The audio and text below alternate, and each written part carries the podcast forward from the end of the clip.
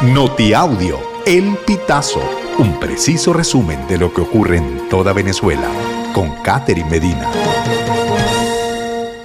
Saludos, estimados oyentes. A continuación hacemos un repaso informativo por las noticias más destacadas hasta este momento. Comenzamos.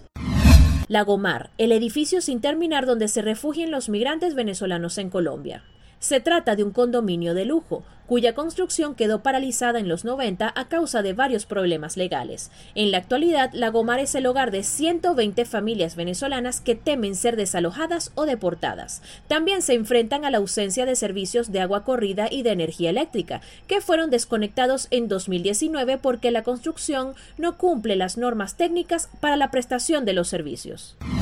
Roberto Patiño lanza plataforma para incluir a pensionados y jubilados en mercado laboral venezolano. Escuchamos un reporte de Mayra Endona. La plataforma Reactivados ya se encuentra disponible para que los adultos mayores se registren y puedan ser parte de esta iniciativa que busca incluirlos en el mercado laboral venezolano, sin discriminarlos por su edad en un país donde las pensiones no alcanzan para cubrir las necesidades básicas, según explicó el dirigente político Roberto Patiño, quien promovió este proyecto. Además dijo que el objetivo es brindar herramientas y capacitación para que todo el que quiera vuelva a ser productivo como trabajador, emprendedor o formador de nuevas generaciones.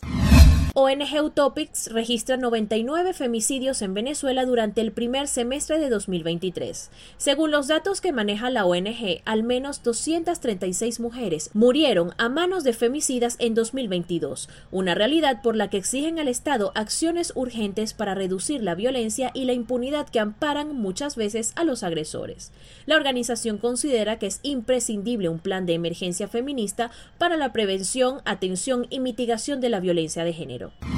Especialistas advierten incremento de abuso sexual y psicológico en niños, niñas y adolescentes. Mariana Hernández amplía esta información para nosotros. El abogado criminalista y director del Instituto de Ciencias Penales de la Universidad Santa María, Fermín Marmol, indicó que en el país ha crecido el abuso sexual, psicológico y el maltrato a los vulnerables, personas de tercera edad, mujeres y niños, niñas y adolescentes.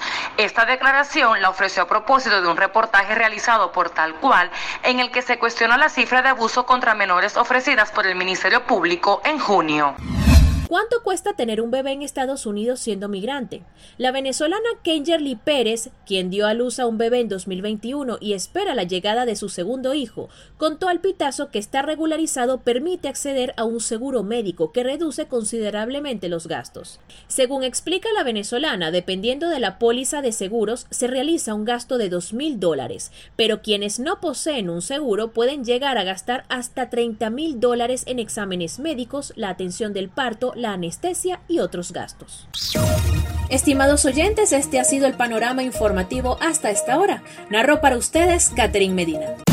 Estas informaciones puedes ampliarlas en nuestra página web, elpitazo.net. También recibimos tus denuncias vía SMS o WhatsApp a través del 0414 230 2934.